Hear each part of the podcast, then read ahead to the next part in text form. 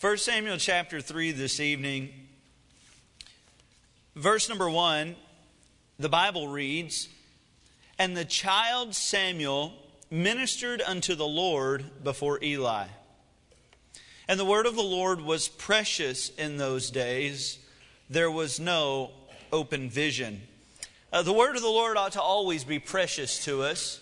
Um, but I believe this passage is not only meaning that it was precious in those days, but it's simply alluding to the fact that it was very rare also. Um, it was precious in the sense that it was not often that the Lord appeared or revealed himself to men. In fact, in this uh, book, the first appearance or the first open revelation that you can see is actually God pronouncing judgment upon Eli, his, his man. And so God's word is certainly precious at all times, but in this case, I believe it's saying it is precious because of its rarity. And uh, the Bible is saying that uh, there was no open vision. In other words, there was no prophets openly receiving God's desires and wishes for his nation at this time. Um, and most of that is due to the spiritual climate in Israel at this time. And we'll get into that in a little bit, but, but really, Israel is in a bad way spiritually. And it is because of that God has shut off his revelation to his people. The Bible goes on to say in verse number two, and it came to pass at that time when Eli was laid down in his place, and his eyes began to wax dim, that he could not see. And ere the lamp of God before, uh, and ere the lamp of God went out in the temple of the Lord, where the ark of God was, and Samuel was laid down to sleep.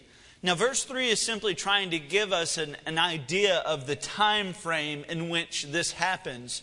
Clearly, they're sleeping at night, both Eli and the young man Samuel, at this time, not young man, young child Samuel.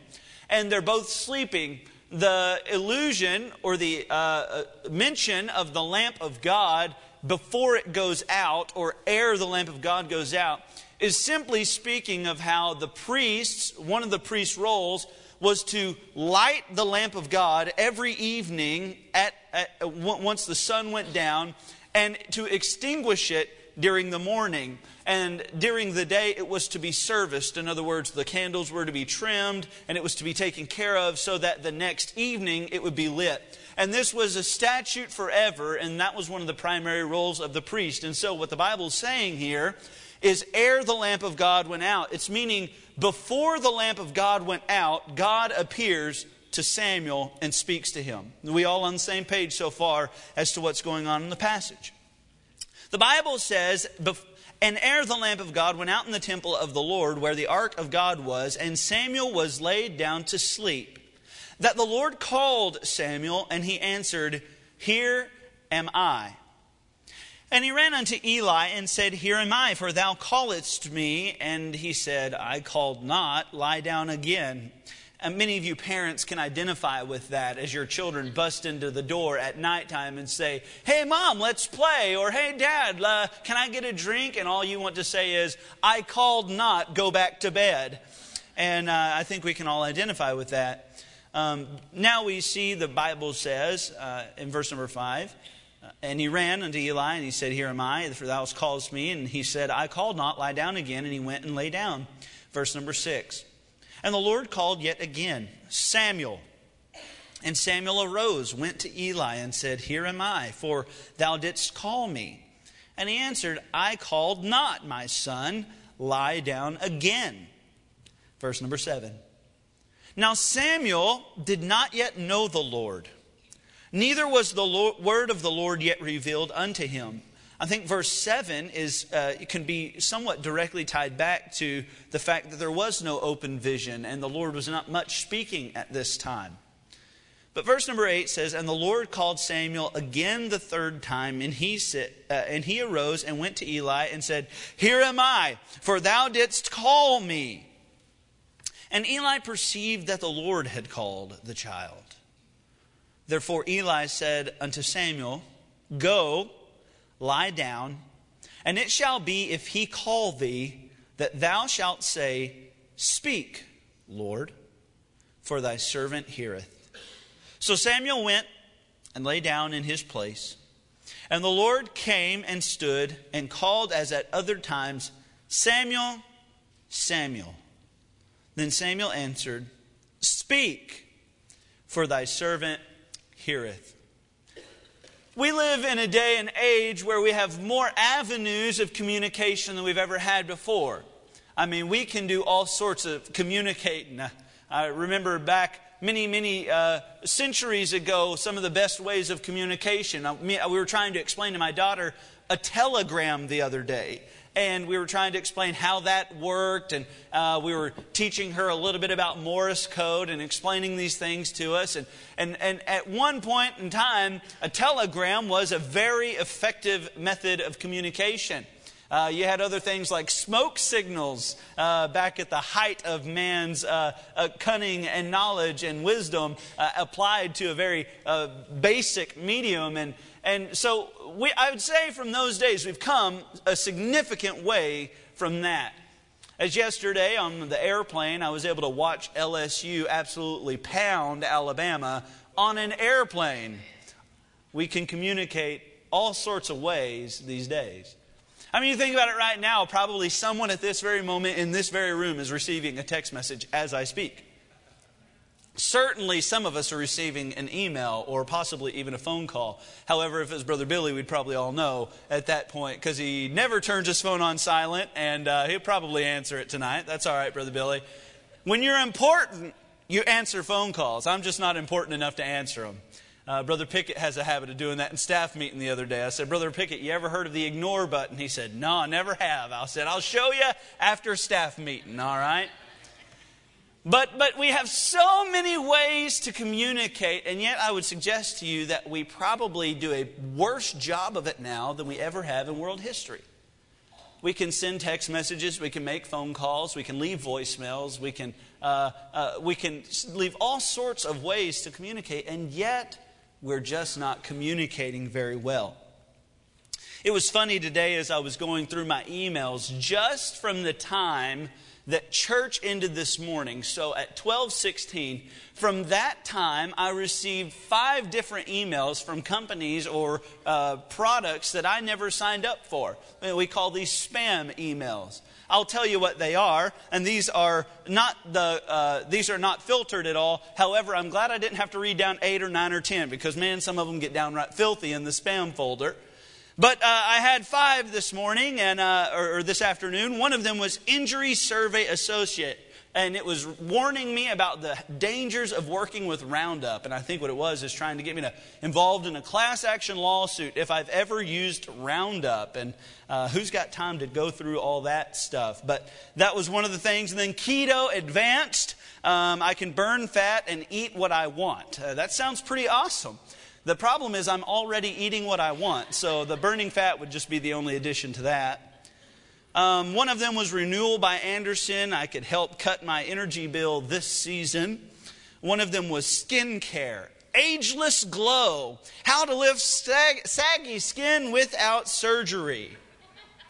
And then I had a Tech Auto Warranty, which reminds me of a letter I got in the mail yesterday which was highly personal. In fact, the, the, the envelope read like this Important and confidential letter.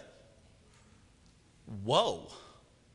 I mean, I thought this was a big deal. Amy left it on the counter. I thought maybe I was in trouble with the IRS or I didn't know. Maybe I had a speeding ticket coming through Burleson. I didn't know. It was important and confidential. And so my wife didn't even open it. Normally she goes through all my mail, but it said confidential on there, so it, she didn't even open it. I mean, it's that big of a deal. I opened the envelope. Guess what? It was a warranty offer for a pickup that I owned two pickups ago. Important and confidential. And yet, I think one of the reasons we do a poorer job at communicating these days is because we're oversaturated with communication. Uh, we watch TV, and there are so many sponsors reaching out to us and trying to get just a little bit of a mind share. In other words, they're trying to own that space in your mind. So if you think tennis shoes, what's the one you think of? Chances are Nike's done a good job at advertising. If you think kids shows, what do you think of? Chances are you think of Disney. They've done a fantastic job advertising. They want that space in your mind. And yet, every day we delete spams, and every day we get text messages, and we have to unsubscribe to them. And it's almost like we're so over inundated with phone calls that we don't want to get, and emails that we don't want to get, that we just so readily hit the ignore button.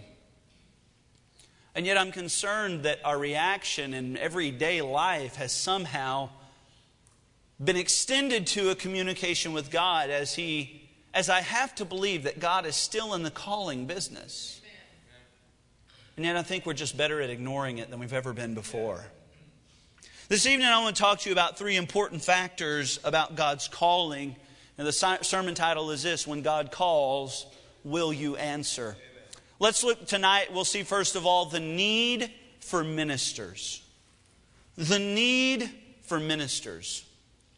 First Samuel is a very transitional book, quite the same way that Acts is a transitional book in the New Testament as we're going out of the ministry of Jesus into the, uh, the establishment and the functioning of the church in the book of Acts. And so we learn many things about the New Testament plan as God works and empowers his church. And so Acts is a very transitional book in the New Testament.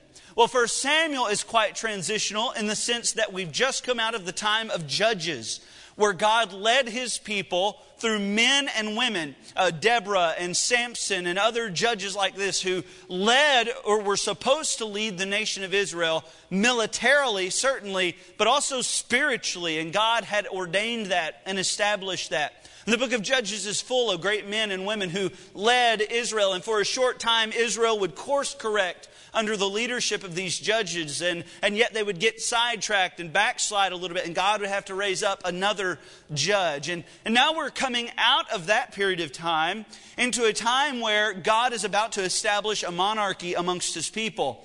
I, I personally believe it was never really God's desire that they would ever be a monarchy. I think uh, God wanted to be their king, and He didn't want there ever to be a King David or a King Saul or King Solomon, because guess what? all of those men were flawed. And that's why God didn't want it. But God wasn't flawed, and He said, I will be a king to you, I will be a God unto you. And yet the people cried yet the more, Let us be like all the other nations, we want a king. Too many Christians these days, I think, are trying to really cry the same cry. Let us like, be like everybody else, God. But, but God doesn't want us to be like everybody else. We are a peculiar people. We are distinctively different. We are set from the foundation of the world to be odd. And many of you are doing a good job at that one. But I don't think God's desire was ever that his people would be a kingdom, although it was certainly within his plan. I don't believe it was in his perfect will that they would ever be. However, God is now transitioning from this time of judges into this time with kings. And it's right in the middle of those two times where we pick up our story as God now is ordaining and calling the young child Samuel to his role, which he will one day carry out. Many of you will recall that it was Samuel that anointed King Saul. It was Samuel that grieved over Saul's failures, and yet God said, Hey, why are you, why are you grieving over Saul? I've already picked my next king out, and he's over there in the, in the, in the field shepherding some sheep. So go over there. He's one of the eight sons of Jesse. You probably won't suspect him because he's uh, very unappealing to the eye, but I don't look like man looks. I look on the heart, and David is a man after mine own heart. And it was Samuel who would eventually anoint both of these men. It's this time that we pick our story up. And this time in Israel's history is awful. Spiritually uh, speaking, they are terrible. In fact, the very last verse of the book of Judges, the Bible says, And every man did that which was right in his own eyes. That's where we leave off. And now we're introduced to this man, Eli. We're introduced to a lady named Hannah who's praying for a son. You have to assume that the, the time period that we're in, everybody just did not care about what God wanted for the nation of Israel. They were content living their own way. And yet God calls a man. And guess what? It may not be what we would plan, but God's plan has always been to work through a man. Amen. Flawed men, absolutely. Every one of them. Abraham, Moses, John the Baptist, all of them. The only one without flaw was Jesus himself. But God's plan has always been to work through men. And yet, this was a very bad time in Israel's history. But you know what the Bible tells us? That as time goes on, men shall wax worse and worse. So, as bad of a time as this may be in Israel's history, and I think it was a very, very bad time, I think I can confidently say this morning or this evening, man, I got mixed up. I used to preach on mornings. I'm not doing that. I can confidently say this evening that this time in the world history, this time in American history, is about as bad as we've ever been. And yet, God's plan is to still work through men godly men, spiritual men. And I just have a hard time thinking, reconciling in my mind how, as time goes on and men wax worse and worse and worse, God is calling fewer and fewer and fewer. Because that's the results. Right now in church, in church culture, I, I personally uh, sit on the advisory board of, a, of the college that I went to, and I can tell you in conversations with our president, he is greatly concerned at the lack of called young men Amen. into the ministry. Amen. I can tell you it's not just him, as I've sat at the, at the dinner table with other college presidents, and they sit there and say they're just drying up. Men aren't being called anymore. And I have a hard time thinking as God in heaven looks down on earth and he sees that times and men are waxing worse and worse and worse, that God's ultimate plan is that he would call fewer and fewer and fewer men to serve him. I can't imagine that it is God's will that more people are going into STEM fields than they are to spiritual fields. God's plan has always been to work through men. No matter how bad the times may be, and yet there has always been, and there will always be, a great need for ministers of the gospel. Several reasons for that in our passage this evening. Number one, because of the age of those before us. Eli is a man who we really don't know that much about. We know that he is a priest there at the tabernacle in Shiloh. We don't know a great deal about him other than that. We know, at least by the way the passage seems to read, that he was, he tried to be and was at a time a spiritual man. But now, as he ages, uh, maybe he's not as committed as he once was chapter 4 tells us that Eli at this time is 98 years old. 98 years old. And you can read for yourself, but the Bible says that his eyes are getting worse and worse, so he's not able to see like he once did. And I can't help but draw the comparison from Eli to men in our very own church whose bodies are beginning to fail them, and yet their spirit is just as strong as it's ever been. Their walk with God is just as strong as it's ever been. Their desire to serve God is greater than it's ever been, and yet their body limits them from actually carrying out the desires that they have to serve God. I can imagine Eli frustrated, but he's, it's difficult to get out of his chair. The Bible actually tells us he's a very large man and he's an old man. I can't imagine how that must have limited him in the service of the tabernacle. And yet I can't help but realize in our very own church there have been men that have carried the baton for years and years and years. And every time somebody comes into our church and says, Man, Brother Andrew, what a beautiful building, I say, Praise the Lord. But in the back of my mind, I think of all the great men that God used to establish this place here. Because God's plan has always been to work through men. So God receives the glory, but men were the ones that He chose to work through. Men that gave of their time and gave of their talent, men that gave of their very own treasure, men taking out of their 401k and giving offerings supremely generous to this church, men who gave up of their careers for a given time to come in this church and build it hand by, uh, uh by hand, uh, uh, sheetrock by sheetrock, tile by tile. I can't help but think of the great men that have gone before us who have done a fantastic job at carrying the baton, but the time has come where their age has begun to limit them. Amen. Some of them, their bodies have failed them, and some of them, their minds have failed them. But the reality is, their age has limited their ability to serve God. And yet, it is at this moment God calls a young man to step up, to carry on the cause of Christ. And in a church culture and climate that is so concerned with changing everything, the Bible doesn't tell us to change. The Bible instructs young men to continue for the sake of the gospel. The things which thou hast seen and heard and, and, and seen in me do, teach other men that they may be able to teach others also. You see, we ought to continue for the cause of Christ, not to change everything.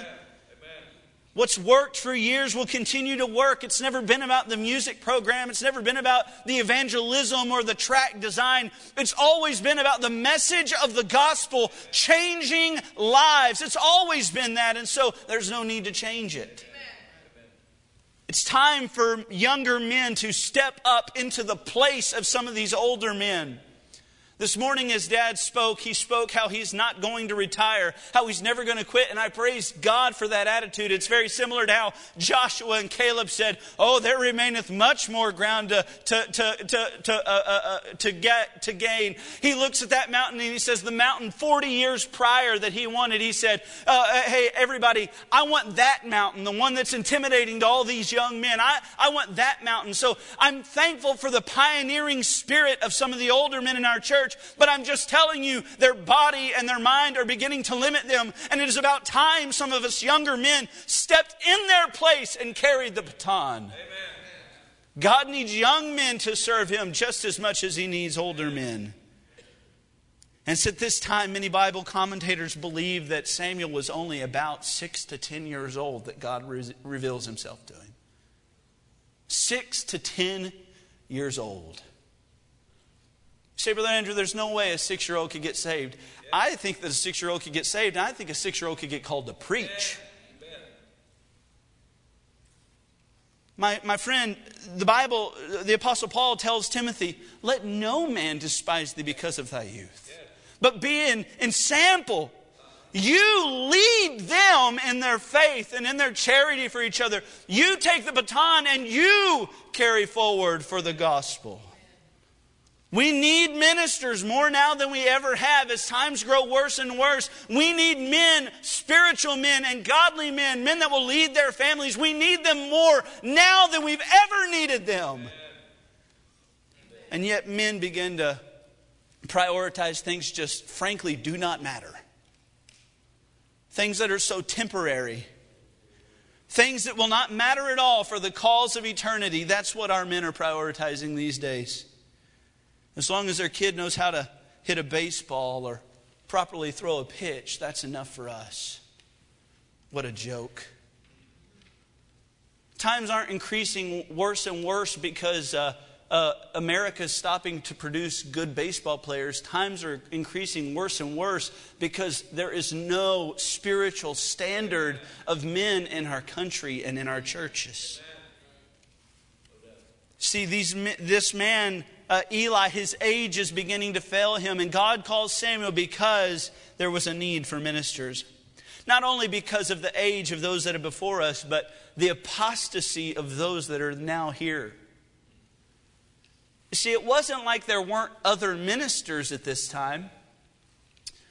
Uh, many of you will know Hophni and Phinehas, uh, they're the sons of Eli. In fact, if you'll read chapter 2, the Bible said that they were so wicked that they were uh, uh, uh, lying with the women that would come to the tabernacle. They were, uh, uh, they were trying to somewhat uh, steal meat and resell it. people that would bring their meat to sacrifice and they would take meat that didn't belong to them and then they would, they would sell it for personal gain. And there were some crooked ministers in this day. And, and sadly, the Bible says because of these two ministers, people abhorred the offering of the Lord. People began to get the perception that every minister was like that, and so they wanted nothing to do with church. And in our day and age, we have preachers that are apostate. Apostate means completely abandoning their actual religion. We have men that are, well, it's just every week you, you turn on the news and you see another man that's a pervert. It's every week you see another uh, preacher that failed because he was embezzling money from his people and from his church. You hear of trials and interviews where people are interviewing pastors who supposedly are good and spiritual men, and yet they're leaving in their limousines and they're uh, walking around in their Louis Vuitton suits. And, and you look at them and you say, How is that really a minister of the gospel? And yet that's people's perception of preachers nowadays is, is men that are flawed, men that are hypocrites, and men that sit there and tell you what to do and don't do it themselves. Samuel lived in an apostate climate where men said one thing and did another. And the reason that ministers are needed is because God needs men who will actually live the life He's called His ministers to live. Men that realize they're not perfect, but every single day wake up to strive to be. Men that will actually care for the flock instead of just take advantage of them because of their billfolds. Men that will treat women with respect and be kind to children and, and not in a creepy way, but because there's a man who can actually love children because Jesus loved children. I'm talking about that's why ministers are needed. It's because there are so few in our world today who are actually preaching the truth and actually living a life that is real and, and sincere and authentic. We need ministers because there are so many fake ones. And the world views us as jokes. The other day, it was funny. I, may have mentioned this to you before, but on Monday, I get half price at uh, Chick fil A. It's called the Holy Cow Card. Uh, they sent it to me because I'm a preacher. And they sent me and preacher both one. Where uh, we both get to go in there and we can buy half price Chick fil A on Mondays for our staff or for our families, whatever the case. And it's really awesome to be able to go into Chick fil A, get your meal, and uh, and, and, and, you know, you might buy for four or five people, and that'd be $20. You know, Chick fil A is normally like $20 for one. It's a really cool deal. We take advantage of it pretty regularly. And yet, the other day, I was driving through the drive through, and I, you know, I, I, I, flashed my card to the lady, and uh, I usually will give my order, and I'll say, Here's my, I have this. And the other day, she didn't even look up to see what it was. She just automatically took off 50%. And I thought to myself, Well, how? How in the world did she know? How did she know I wasn't offering a coupon or 10% off or something? And I asked her, I said, Do you see many of these? She said, Oh, we see them all day long. Starting at breakfast, we see them all day long. And I thought to myself, and I actually said to the lady, I was like, That's really surprising because I really didn't know there were that many preachers in our community. I mean, think about it. There's a handful of churches, but I, how many preachers are there? You know what there are? There's not a lot of preachers, there's a lot of pretenders. Yeah. That's right. There's a lot of people that'll take advantage of a 50% discount. And, and to some degree, I realize it's a very generous thing that Chick fil A does, but to some degree, I got a little offended because I've given my life to this.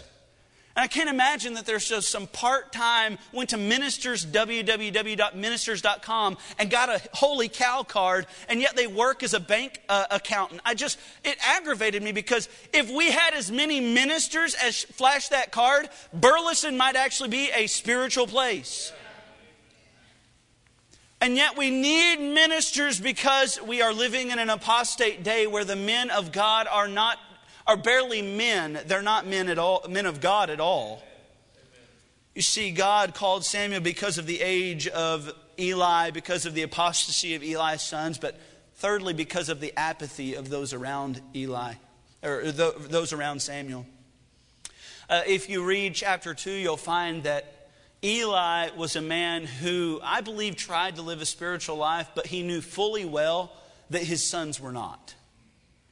I mean, he was just, he, I think he in himself tried to live the right way, but he had no desire to actually confront the sin of his sons. Amen. In fact, when he does speak to them about it, it's almost like, and I realize I'm kind of paraphrasing here, but it's almost like he kind of puts his arm around him and says, Come on, guys. You know this isn't good. But yet, the priest, I mean, the man of God, won't stand up to his own sons and say, Hey, boys, what you're doing is flat out wrong and you need to quit it right now. I mean, he just never stood up and took a stance against sin like he should have. Because of that, God judges Eli. He removes his family from the future of holding that priestly role. He, quit, he says, uh, There will no longer be a man in your house. In other words, he was going to uh, end or sever Eli's future lineage because, they, because of this. He would not confront the sin of his sons. And yet, I think about our day and age that we live in as preachers. There, there are seemingly uh, churches on every corner.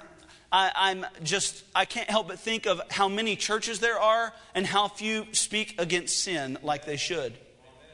And the Bible tells us this would happen. In the latter days, men would wax worse and worse, but the Bible also tells us that they will heap to themselves teachers. Yeah. It's the fact that men don't want to come to church is false. I mean, men want, to, want, want teachers. Every man wants a teacher. I, I personally believe that's God uh, put that in us, that desire to be led by Him. And so men seek out teachers, but these men would seek out teachers because they had itching ears. In other words, they would want men that would tell them what they wanted to hear. They, they couldn't stand the truth, and so they wanted what made them comfortable. Instead of being edified, they just wanted entertainment. Instead of wanting preaching, they just wanted a bit of a play. You see, that's what our day and age is. Uh, you, you turn on uh, most of these uh, mega churches, you'll find men up there that are telling entertaining stories, not men up there that are speaking what truth is. And, and they'll say, you know, this is good for you, and, and this is what will lead to a, a bountiful and a happy life. But, but God says, no, no, no, no, no. If you love me, keep my commandments. And that's a bit more harsh of a truth to deliver. And yet, men in our day and age are trying to tell everybody how they can, you know, reap this great reward if they'll just give themselves to the Lord and if they'll buy this great hanky from me. And, it seems like in our day and age, there's a complete absence of men that will stand against sin. In fact, it was rather unique. One of the visitors on Friend Day came back a second time and they said, The reason we like coming here is because I didn't know there was a church that preached like this. I didn't know that in our community this church existed. We've been looking for it. You see, it is upon the man of God not to preach what he wants to preach, but to preach what God wants him to preach. And sometimes the message that God gives him is not one of peace and roses. In fact, the Bible says, I believe is in Ezekiel or in Jeremiah, he says, someone will say, Peace, peace, when there is no peace. That's the style of teaching and preaching that we have today. People that just kind of entertain and get you through the 15 minute sermon so you can be entertained some more. There's a great apathy for spiritual truth in our day and age. And I just wonder what happened to the men that will stand against something. I mean, men that can look at something that is clearly unbiblical clearly ungodly and clearly even against nature itself and, and just call a spade a spade and say, you know what, that is an abomination. And yet that's completely absent in modern day Christendom. There's a great apathy for spiritual truth, and, and that's why we need ministers. Because as times wax worse and worse, we need godly, spiritual, bold, courageous, faithful men worse and worse than we've ever needed them before. We need ministers. Secondly, I want you to see uh, this evening in the passage not only the need for ministers, I want you to see the place for ministers. The place of ministers. Notice with me, number one, the station. Where does all this go down? Where's it at? Well, it's at the tabernacle. In fact, if you'll recall the story of, uh, of Samuel is one, uh, is really actually precious. In fact, when we have a baby dedication, it's from this passage that preacher reads as Hannah desires that God would give them a child. And, and, and, and, and so she prays and prays and prays. She even goes to this same tabernacle, and Eli sees her lips moving and, and hears the words out of her mouth, and he supposes her to be drunk. And, and yet she says, Oh, I'm not drunk. I'm just praying that God would give me the petition of my heart, that he would give me a son. And so God gives her a son. And the promise that Hannah made was that if God would give her a son, she would give him back to God. So God gives her Samuel. And Samuel is lent unto the Lord. In fact, the Bible tells us that every year Hannah would get to visit him, and he, she would take him this little coat that she had made him. I think that speaks a great deal about the love of a mother She made him a little coat, and every year it was her it was her trip of the year. I mean, it was her excitement to be able to take this beautiful little coat that she had handmade to her son. Got to see him once a year. Why? Because he was at the tabernacle serving God.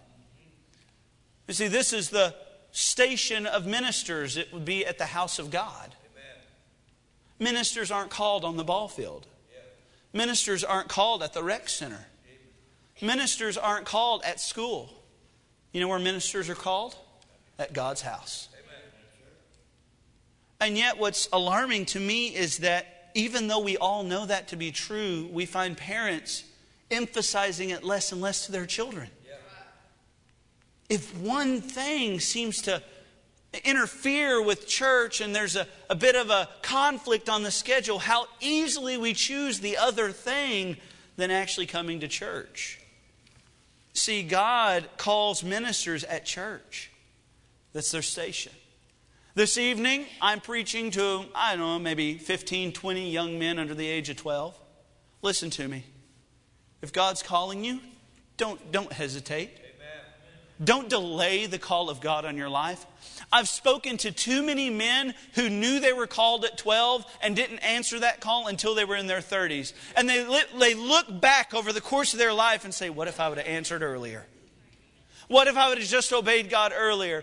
Parents, there's no greater thing that you could do for your children than have them here in this service tonight. And you say, well, it's not that big a deal. They're just sitting here coloring. You're right, they very well may be coloring. But listen to me, if you're under 12 this evening, God wants to use you, and God has a plan for you. And there's just a chance this evening that God may be speaking to some eight year old and nine year old and 10 year old's heart in this room because I know without a shadow of a doubt, He was tugging on my heart at that age age. I know without a shadow of a doubt I've spoken to other men who he was tugging on their heart at that age. Listen to me, eight year old, nine year old, 10 year old. Listen to me. God can use you as a minister of the gospel.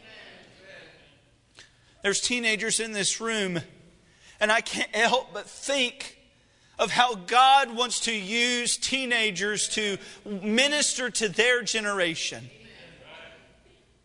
You see, there's clearly a generation gap between those that are before me and those that are after me. I'm kind of like the aborted child right there in the middle.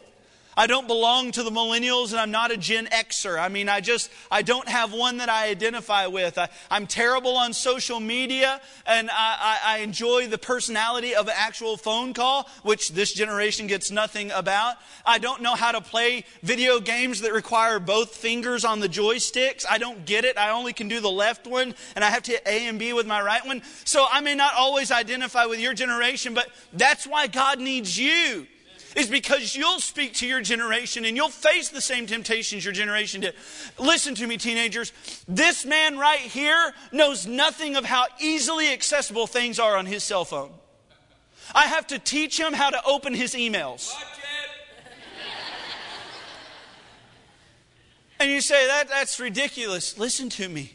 There is coming up a generation that there is a whole uh, generation of men of God who they don't know the, the battles and the temptations that you face. And that's why we need ministers. We need ministers more now than we've ever needed them. I look at this passage and I just see that God is calling Samuel in God's house. And that's where God calls men, is in his house. I want you to see not only their station, but I want you to see, secondly, their service. Verse number one opens up, and the Bible tells us that Samuel is found ministering unto the Lord. That's interesting because in verse number seven, the Bible tells us he doesn't actually yet know the Lord, and the word of the Lord had not yet appeared to him, and yet he's found ministering to the Lord in verse number one. Also, interesting to note, two other times in the previous chapters, the same thing is said about Samuel. He is found ministering unto the Lord. There, Samuel is serving, doing the very best that he can. He's probably working a bus route the daily tabernacle bus route if they have one. He's, he's probably in there just washing toilets or, or mopping floors. Oh, we don't know exactly what he did because he wasn't a priest, so there were certain roles that he couldn't carry out, but he was just there and he was just serving. Did you know that's how ministers are raised up? Ministers are raised up as servants. Can you imagine probably the most profound lesson that Christ ever taught while he was on this earth? He's looking around at all these men sitting around this dinner table. He's just had supper with them. And he takes a towel and he wraps it around himself. And he gets on his knees and begins to wash the stinky, nasty feet of his disciples. Peter, realizing who it was that washed his own feet, looked at him and said, Lord, you can't wash my feet. I won't let you. The Lord reprimanded him, said, Peter, if you don't let me wash your feet, you have no part with me. Peter didn't understand what Jesus was doing. He was teaching the grandest lesson that any of these leaders in the future church would know. That, that great ministers of the gospel are servants first. In fact, Jesus said, He who is greatest among you will be servant of all. There was always this striving, this internal strife amongst these disciples who was going to be greatest, who would sit on the right hand of Jesus at the throne of God. And Jesus says, You know who, who's going to be the greatest? He who is least. And yet, that's where we find Samuel just serving, just doing his very best. Parents, get your kids involved in something here at the church. Get them involved here, whether it's a small task. You may not believe this, but my first job I ever had at the church was getting a glass of water to sit on the table for my dad. He had a little hanky there, and I'd get a glass of water. I'd take it to the water fountain every service before church, and I'd fill it, and I would take it right there. I'll be honest with you, I was not at that point in time a faithful man, so I did it about every third service, but that was my first job. Later on, when I was a little less responsible, I got put in charge of cleaning the baptistry. Me and my buddy came up and we got in our swimsuits. Now, don't put a 12 year old in charge of cleaning the baptistry. What's worse is don't put a 12 year old in charge of cleaning the baptistry during choir practice. Because many of you remember at the old building, the choir loft set right underneath the baptistry. And so I'm there at the church and I'm scrubbing, and me and my buddy are Marco Polo, and the, the church choir saying, All to Jesus. And then they're getting dripped on from the water spilling over the glass. You say that's ridiculous. You're absolutely right. But from the time that I was knee high to a grasshopper, I was in church serving. It is no coincidence that I am standing where I am today Men are directed, men are guided into the place that they are. My parents, I owe the greatest debt of gratitude to them that anybody could ever owe because they kept me in the house of God. And when basketball teams came calling and said, Hey, can Andrew play select ball? They said no. Hey, when, when, when cutting horses came around and every show seemed to be on Sunday, they said, Hey, can Andrew come show on Sunday? They said no. You say that's not that big a deal. It is no accident that I am standing here is because two godly parents prioritized putting me in the place where God still calls his men. It is in the church of God. Where are you intentionally putting your children? We sign them up for every activity under the sun, and yet we don't have them actively engaged in the service of the Lord. What I find is I see that there's a calling of men because there is a great need for ministers. I see that there is a place for ministers. It's in the place of God, is in the house of God, is the, into service to God. And I want you to see, thirdly, the call of ministers. You can't read this passage without noticing that Eli doesn't quite fully understand that God might be speaking to Samuel. Three different times, God speaks to Samuel and says, Hey, Samuel, and Samuel says, Here I am. Here am I. And he goes to Eli and he says, Hey, Eli, what can I do for you? You called me probably four o'clock in the morning. What can I do for you? Eli says, I didn't call you. It's on the third time that Eli realizes that it very well might be God. And so he instructs the young man, the young man to uh, respond with what he says in verse number 10, which is, Speak, Lord, for thy servant heareth. Yet God calls Samuel here. I want to say two quick things as we, as we get done tonight. Number one, I want you to notice the repetition of the call. It kept happening. Three times in the same evening, God spoke to Samuel. Didn't get it the first time? Okay. Didn't get it the second time? Okay. God kept pursuing Samuel. There are people in this room that I know have probably felt God moving in their life in this regard. Maybe God has called them. I want you to understand something that if God has truly called you, you will not be able to ignore it. If God's called you, you may be like Jonah and run as far the opposite direction as you can, but rest assured, God has prepared a great fish for you, just like He did for Jonah. Jeremiah said, I tried to shut up the words of the Lord in my mouth, but it was like a great fire in my belly. I, I had to speak what he told me to say. Peter, uh, instructed by the Sanhedrin Council, you cannot teach in the name of Jesus anymore. Peter says, We cannot but speak the things which we have seen and heard. Listen to me, man of God. If you're in this room this morning or this evening and you have felt God tugging on your heart, I'm telling you, you will never be able to ignore it to the point where it goes away. God will constantly, always be speaking to you about this. And every time it's mentioned in a message, and every time a sermon is brought up about God's call or God's will, there you'll have to retreat into your hermit shell because God does not repent upon his callings. The Bible says that he separated Jeremiah and ordained him from his mother's womb to be a prophet for him.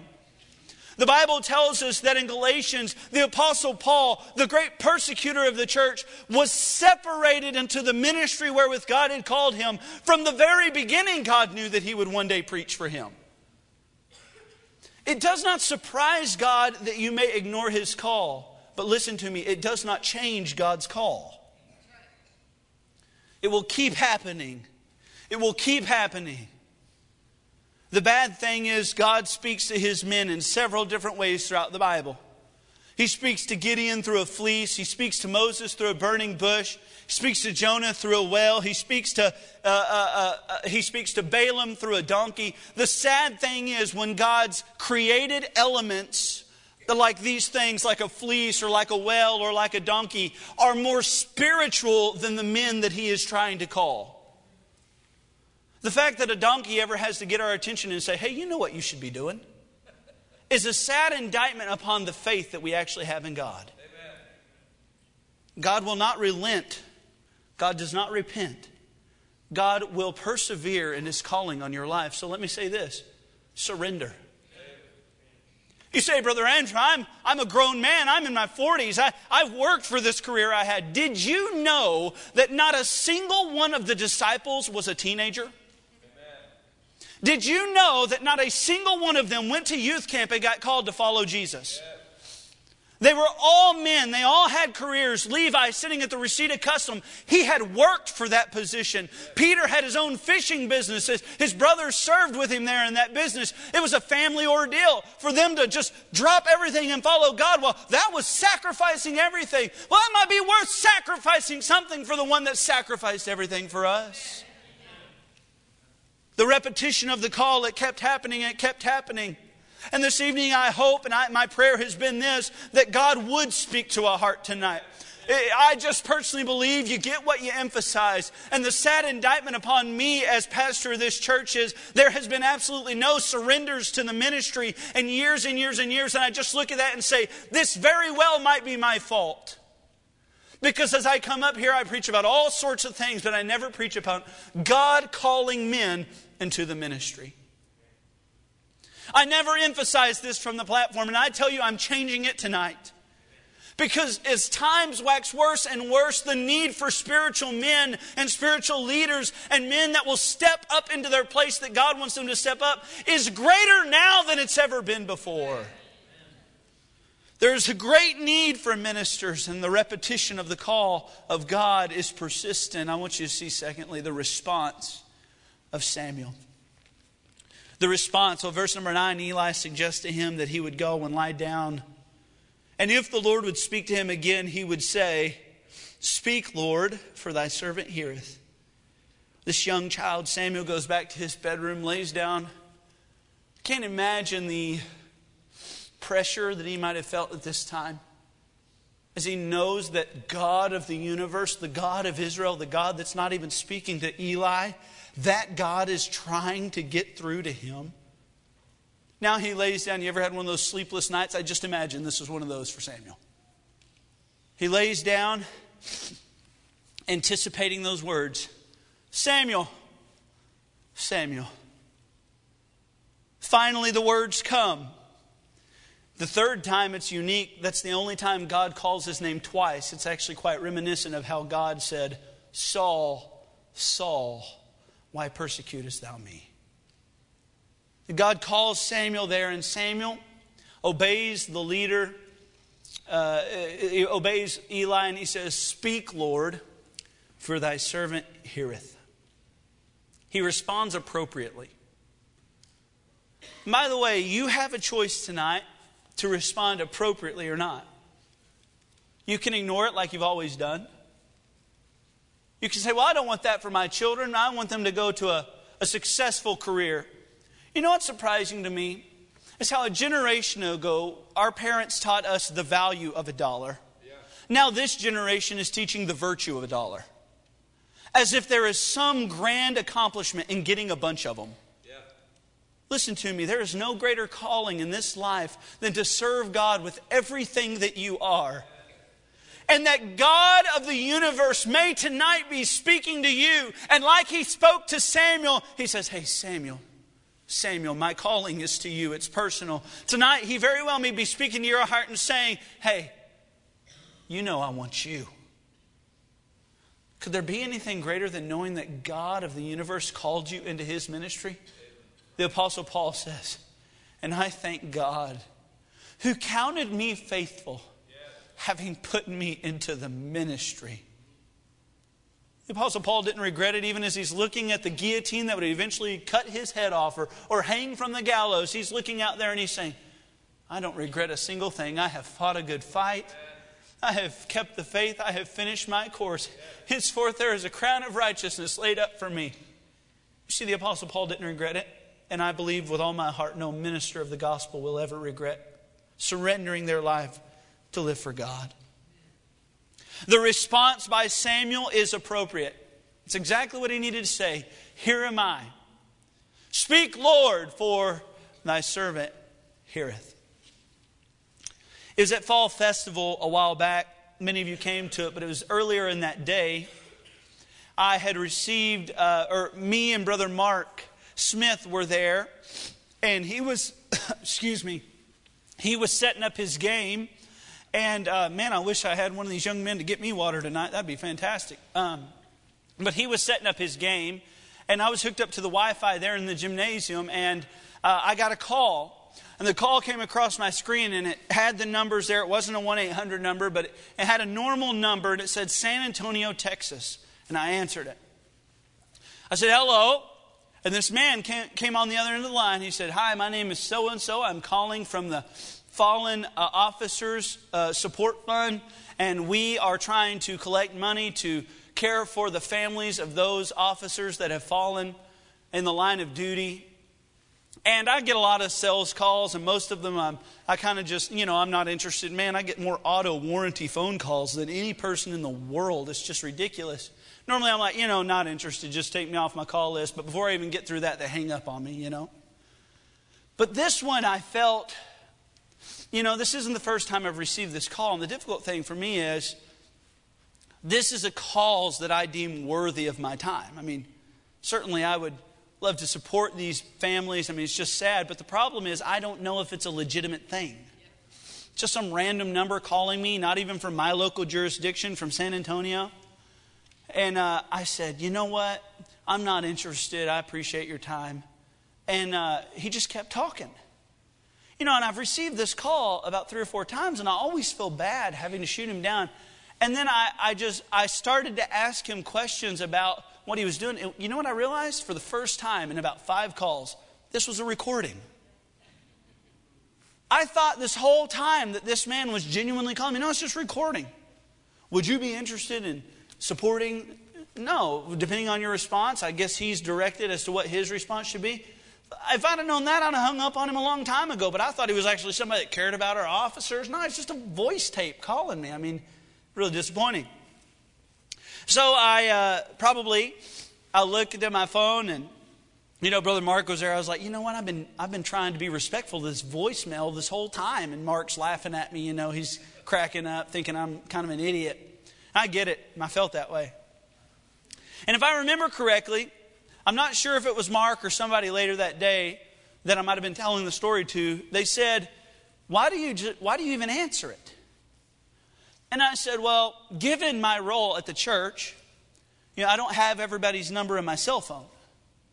Uh, I have probably a good portion of your numbers in my cell phone, but most of the ladies, I don't have your number. And that's for a reason, by the way. Um, but, but even some of the men, I don't, I don't have your number. So I feel indebted to our church to answer every phone call I get. Whether or not it's a bunch of, you know, salesmen, that I'll deal with that. But I never want the day to come where I miss the phone call or I ignore the phone call of someone on the other end of the line saying, Brother Andrew, we're down in San Antonio and my, my, my uncle's passed away. I never want to miss that call, so I answer every single call I get. I feel indebted to, I feel obligated to answer those calls because of my role. But you know what? If God's calling this evening, we ought to feel indebted to answer it. The ignore button ought not be an option. The calls of God, the need for ministers, the, the times waxing worse and worse and worse. There has never been a time where God looks at us and we can read within the words of Jesus as He says, Pray ye therefore that the Lord of the harvest, for the laborers are few.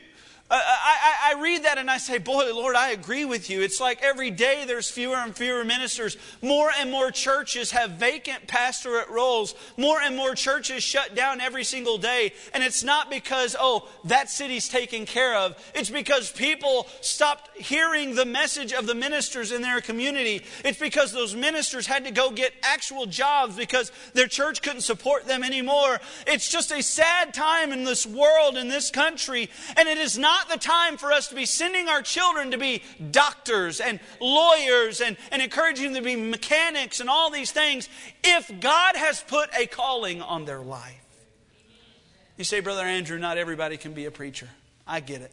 I'm thankful that's job security for me. But you understand, God still calls. Amen.